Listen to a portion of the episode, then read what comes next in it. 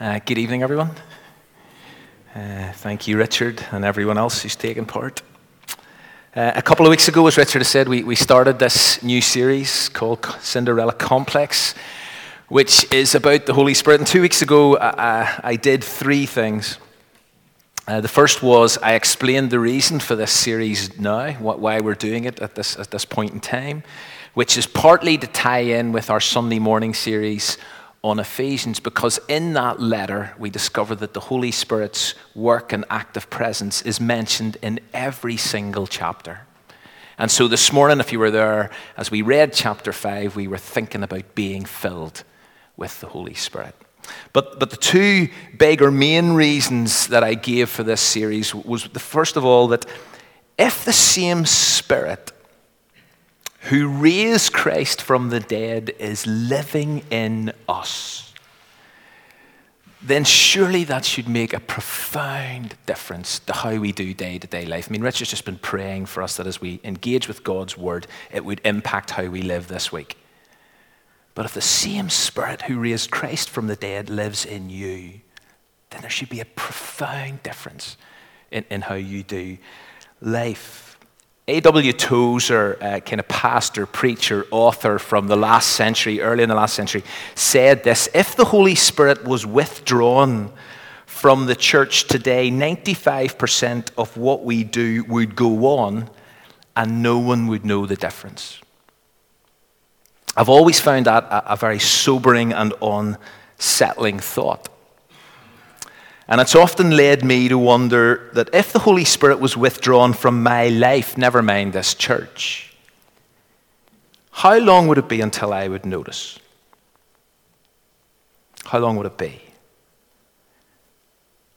The second main reason for this series, not just that this whole idea of the same spirit, but the second main reason, and it relates to the first, is this general widespread acknowledgement and recognition from a variety of people across all different backgrounds and positions is that we are in danger of underemphasizing the Holy Spirit, maybe even neglecting Him. And so this series is just an attempt to avoid that tendency. So that was the first thing I, I did, give a reason. Those were the reasons. The second thing I did two weeks ago was explain the title for this series because I know it has kind of confused some people. Uh, but it's a title that was inspired by something I read by Alister McGrath, where in one of his books he said, The Holy Spirit has long been the Cinderella of the Trinity. The other two sisters may have gone to the theological ball, but the Holy Spirit got left behind every time. And I don't want the Holy Spirit to get or to feel left behind in, in my life or in this church. And then the third thing I, I, I did a fortnight ago was identify three kind of central, crucial truths about the Holy Spirit. Does, does anyone remember what they were? The Holy Spirit is a person, yep, the Holy Spirit is a distinct person of the Trinity, and the Holy Spirit is God. So he's not, he's not an influence, he's not an it, He's not some kind of mystical force. The Holy Spirit is a person, distinct person of the Trinity Father, Son, Holy Spirit. And so at times in Scripture, you see all three in the one place involved at the one time, for example, at the baptism of Jesus. And the Holy Spirit is God. He's not one third God, He's 100% God. And so, for example, we know that whenever Ananias lied to the Holy Spirit, Peter says, You've lied to God. So the Holy Spirit's fully God. Now, just before I leave that last point, and I didn't say this last time, that last point that the Holy Spirit is God, and we begin to identify 18 or 19 other things. Don't know how many we're going to get through tonight, but that's the aim. But one of the questions that people sometimes ask well, if the Holy Spirit is God, can you, should you worship Him? Sing to him. Pray to him. What do you think? If we look at the Nicene Creed, uh, which we showed two weeks ago, or this part of it, this is a statement of the Orthodox faith of the early Christian church. It's still used, it's still affirmed by most churches across the kind of Christian landscape. This is what it says We believe in one God. We believe in the Father, we believe in Son, and we believe in the Holy Spirit, the Lord, the giver of life. He proceeds from the Father and the Son, and with the Father and the Son is worshipped and is glorified. I'm sure some of us will be aware that whenever a certain chorus was introduced a few years ago, Father, we love you. Do you remember that? Number of people nodding. Father, we love you, we worship and adore you. Then the second verse, Jesus, we love you, we worship and adore you. But when it came to the third verse, Spirit, we love you, we worship and adore you, there was a real nervousness at that point for some people. People weren't sure whether we should or continue singing that song, and either what happened, that song was dropped from the playlist, or else the third verse was reworded. Was that right? Is the Nicene Creed wrong? Now, the reason some people uh, felt uncomfortable about worshipping and adoring the Spirit was because of one particular verse in Scripture John 16 13. Or at least because of that verse in the authorized version that many people kind of knew for years and years and years, where it says, He, referring to the Spirit, this is what the King James Version says, He, the Spirit, will not speak of Himself. But if you look at other translations, and interestingly, if you look at the New King James Version, you will read, He will not speak on His own. That that's what that was really referring to, which is very different. Now, I know that those verses go on to say that the Spirit will glorify Jesus, and we will come back to that. But because the Holy Spirit is God, He, with the Father and the Son, to quote the Nicene Creed, is to be worshipped and is to be glorified. And therefore, this morning, for example, we finished our service by singing to the Spirit. Spirit of the living God, fall afresh on me. We sang that song two weeks ago. And I also quoted a great hymn of Charles Wesley, his hymn to the Holy Spirit, where he wrote about, Come, Holy Ghost, using the authorized versions version. Now, having said all of that, the pattern that you find almost always in the New Testament is that you pray to the Father in the name of the Son by the power of the Holy Spirit. That is the New Testament pattern. And therefore, if you get into the habit of praying to the Holy Spirit all the time, then you would be out of sync with the New Testament. And, but it's okay to pray, Come, Holy Spirit. That is not a wrong prayer. Or, Holy Spirit, fill me afresh. That is not a wrong prayer. So, I want to suggest to you a lot of it is semantic. I want to suggest to you it is okay, provided we maintain balance and understand the full extent of what we're doing. Okay, so those are the first three things that I've touched on. The Holy Spirit is a person, the Holy Spirit is a distinct person of the Trinity, the Holy Spirit is God. Let's begin to look at some more. And I've said that these are 20 things in total, maybe less, maybe more. 20 things in total that every Christian should know. Actually, as I was thinking about this, it's 20 things that every person should know about the Holy Spirit. And so here's the fourth thing. And I want to take us right back to the beginning right back to the very start of Genesis 1, the first two verses, where we discover that the Holy Spirit was involved in creation. Really important that we get this. In the beginning, God. That is the opening sentence. But the first person of the Trinity to be specifically named is the Spirit. And, and, we all know this verse The earth was without form and void, and darkness was on the face of the deep, and the Spirit of God was hovering over the face of the waters. The Holy Spirit involved in creation. Now, as you read the rest of Scripture, and those of you who know God's word will know that yet. But Jesus was also involved, wasn't he? With the Father in creation. That is explicit from John chapter 1, where we read, He, the Word, referring to Jesus, the one who became flesh and lived among us, He was in the beginning with God. And then it says, All things were made through Jesus. And without Him, nothing was made that has been made. Or in Colossians chapter 1, Paul tells us that all things have been created by Jesus. But in the book of beginnings in Genesis, we see and we learn that, that the Holy Spirit, the Holy Spirit of God, was intimately in, involved. The Hebrew word, and we looked at this two weeks ago, the Hebrew word for spirit is ruach. It's often translated in Scripture as wind or breath. And so, for example, whenever you read the Psalms, you again catch a glimpse of the Holy Spirit's work and involvement in creation. By the word of the Lord, the heavens were made. We know that God spoke, Let there be, let there be. But all the host of them by the breath, by the Spirit of His mouth. The Holy Spirit was involved in creation. He was hovering over the face of the waters. That's what Genesis 1 2 tells us. And that word hovering conveys the idea of, of a bird sitting in a nest, hovering and brooding over her eggs, caring for new life. And that is the picture of God preparing to bring life into this world through His Spirit. We've just sang Holy Spirit from creation's birth, giving life.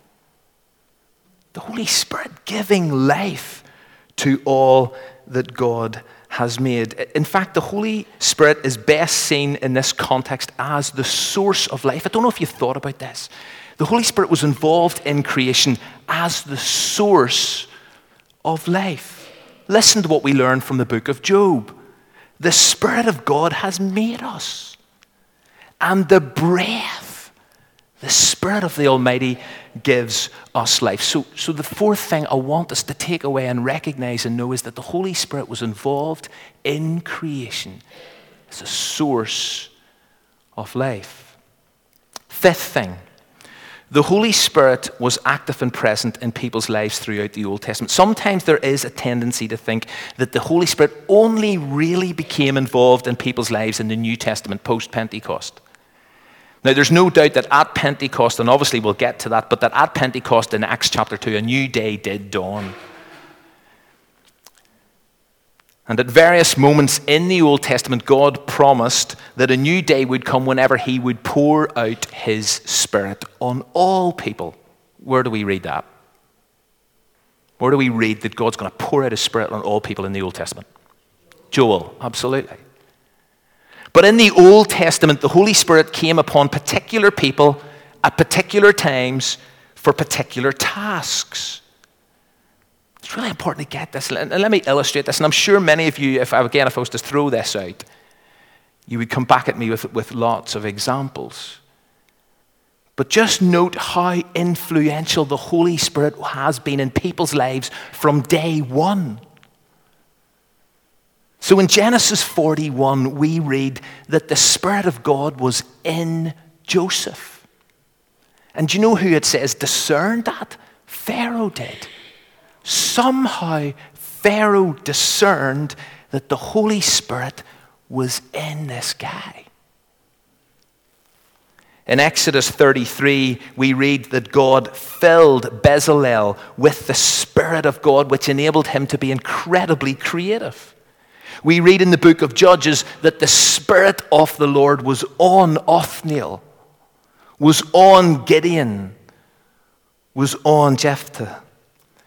And in the record about the first two kings of Israel, Saul and David, we read, and I find this a fascinating idea, but if you read the story about Saul and David, it actually says that the Spirit of God rushed upon these two men.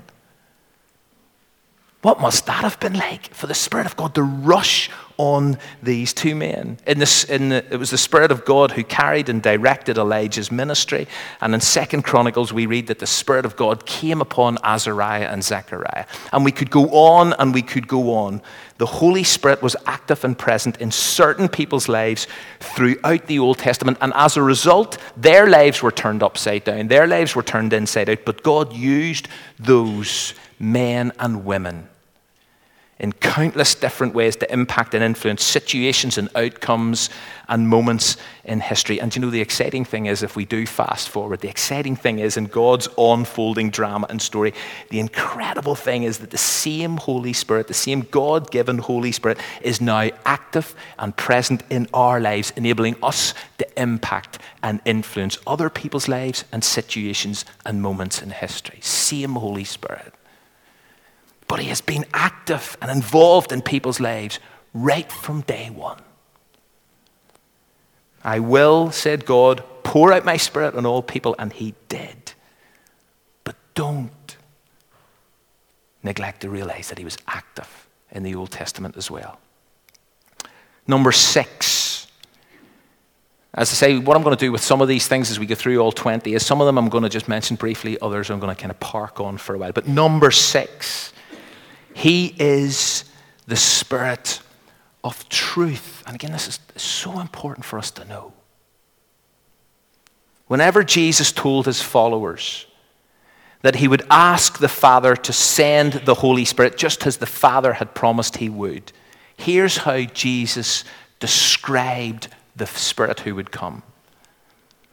And I will ask the Father, and he will give you another advocate who will never leave you. And just in case you don't know who that is, He is the Holy Spirit who leads into all truth. And a short time after that, Jesus also said, When the Spirit of truth comes, He will guide you into all truth. You know, in a world where truth is up for renegotiation and everybody has their own version of the truth, and at times, whenever it's really hard to know where do you turn to, who do you believe in in search of truth, it's vitally important to remember that the Spirit of truth lives in you.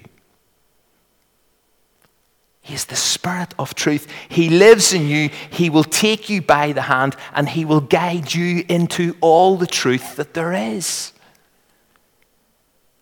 And yes, it's true that the enemy of our souls is a liar. He is the father of lies. There is no truth in him, warns Jesus. But the Spirit of God who indwells every single Christian is the Spirit of truth.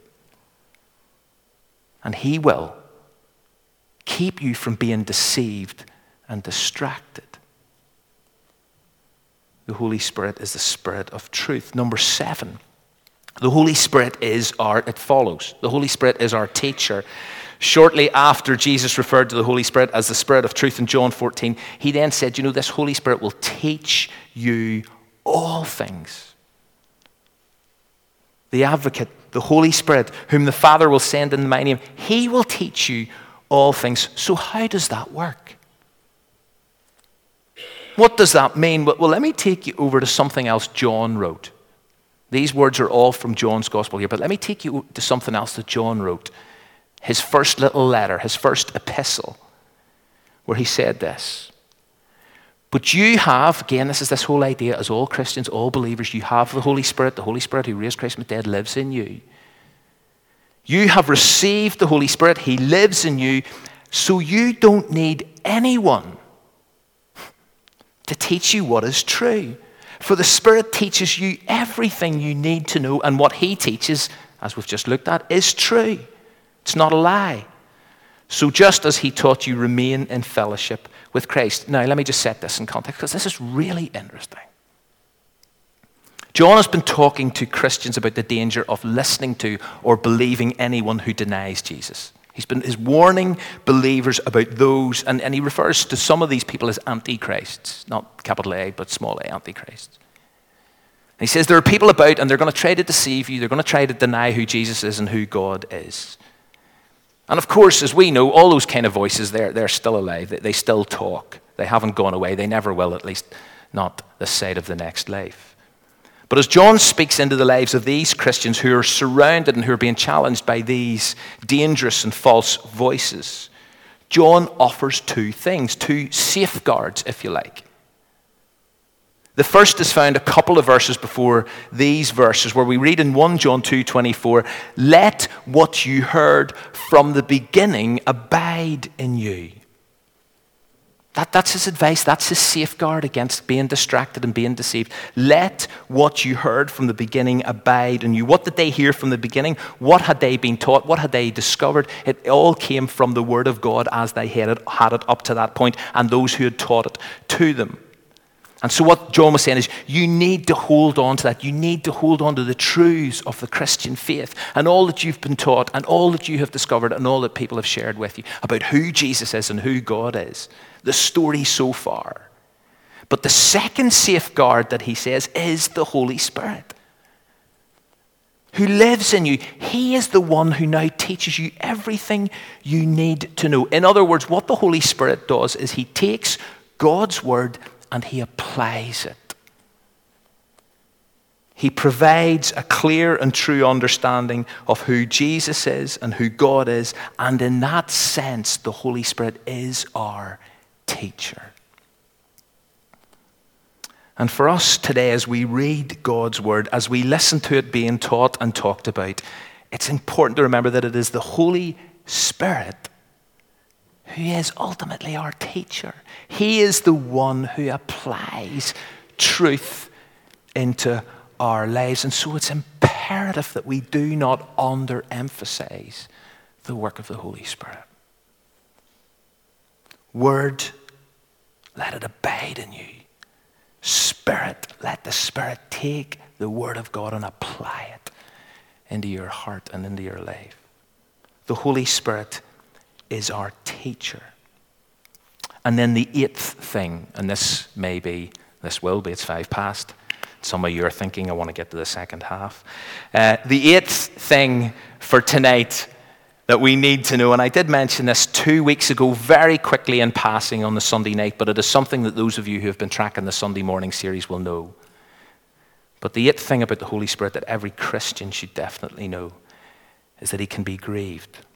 It's part of the reason why we're able to say right at the very start, the very first thing about the Holy Spirit is the Holy Spirit's a person. It's not an it. It's not an influence. It's not a mysterious force. Because if the Holy Spirit can be grieved, it means he's got feelings. He's got feelings. He can be hurt. And so in Ephesians 4, in chapter 30, as Paul instructs Christians how to live, he is very explicit and he says, Listen, please, please, I urge you, do not do not grieve the Holy Spirit. And if you want to know what grieves the Holy Spirit, then Paul identifies a number of things. And again, I know if you're part of the morning series, you'll know these things. But let me just remind all of us here this evening these, these are the things that grieve the Holy Spirit of God unwholesome talk tearing others down with harsh, critical words brings sorrow to the Holy Spirit. Bitterness, an unwillingness to forgive, an unwillingness to let go. That grieves the Holy Spirit. When we lose our temper, when we do not control our anger, when we let the sun go down while we're still angry, when we nurse offense and carry it on, carry it through, the Spirit is grieved. When we slander someone, when we make false and damaging statements about anyone, the Spirit weeps any hint of sexual activity outside of a God given, God designed, God intended context grieves the Spirit. Greed. And for those who are going with us through Sunday mornings, there are more. Do you know it's really easy to grieve the Holy Spirit? It can happen in a moment, it can happen on your way to church as your voice off to someone who cuts you up. But here's the question that every Christian needs to face up to. I need to face up to. Whenever I do any of the above, whether it's unwholesome talk, whether it's slander, whether it's refusal to forgive, whatever it is, do I realize and know immediately that I have grieved the Spirit who lives in me? And if I don't, why not? Why not? And when I do realize that I have grieved the Holy Spirit, how long does it take until I put it right? I love R.T. Kendall's definition of spirituality it is the time gap between sin and repentance. I like, how long does it take you to realize and admit that you have sinned and you have grieved the Holy Spirit? It's a critical thing we need to know about the one who lives in us. Who lives in us. And so I invite you tonight, just as we close, to use the quietness of the final parts of these moments, the quietness of the prayer room next door if necessary. A room that has been set aside where you can just go in there in the quietness and just pray before you head off. Watch the second half. Where you can go in there with somebody and pray, where you can go in there and be prayed for if you'd love someone to pray with you. But if you feel, sense, recognize, you know, I have, I've grieved the Holy Spirit of God who lives within me. This Holy Spirit is the Spirit of truth who teaches me all things, who is fully God, who is a person, who's a distinct person. I've grieved him then. Take time to restore the relationship. So there's eight things so far, at least 12 more to go. The Holy Spirit's a person distinct person, God, involved in creation, active and present in people's lives in the Old Testament. He's the Spirit of truth. He's our teacher, and He can be grieved. We're going to close with a song that says, There must be more than this. And I do love this. This, this, is, a, this is a song that kind of takes us back to the A.W. Tozer quote There must be more than this. O breath of God, O Spirit of God come breathe within, and then consuming fire, fan into flame a passion for your name. So, you know, at times I do think, God, there's got to be more to the Christian life than I'm living. There's got to be more to kind of Christian worship and the experience of church than what we're experiencing. So, God, there is. There's got to be more than this. So, let's pray for more, as we were thinking this morning, to be more influenced by the Spirit of God in our lives and in our church. Let's stand together.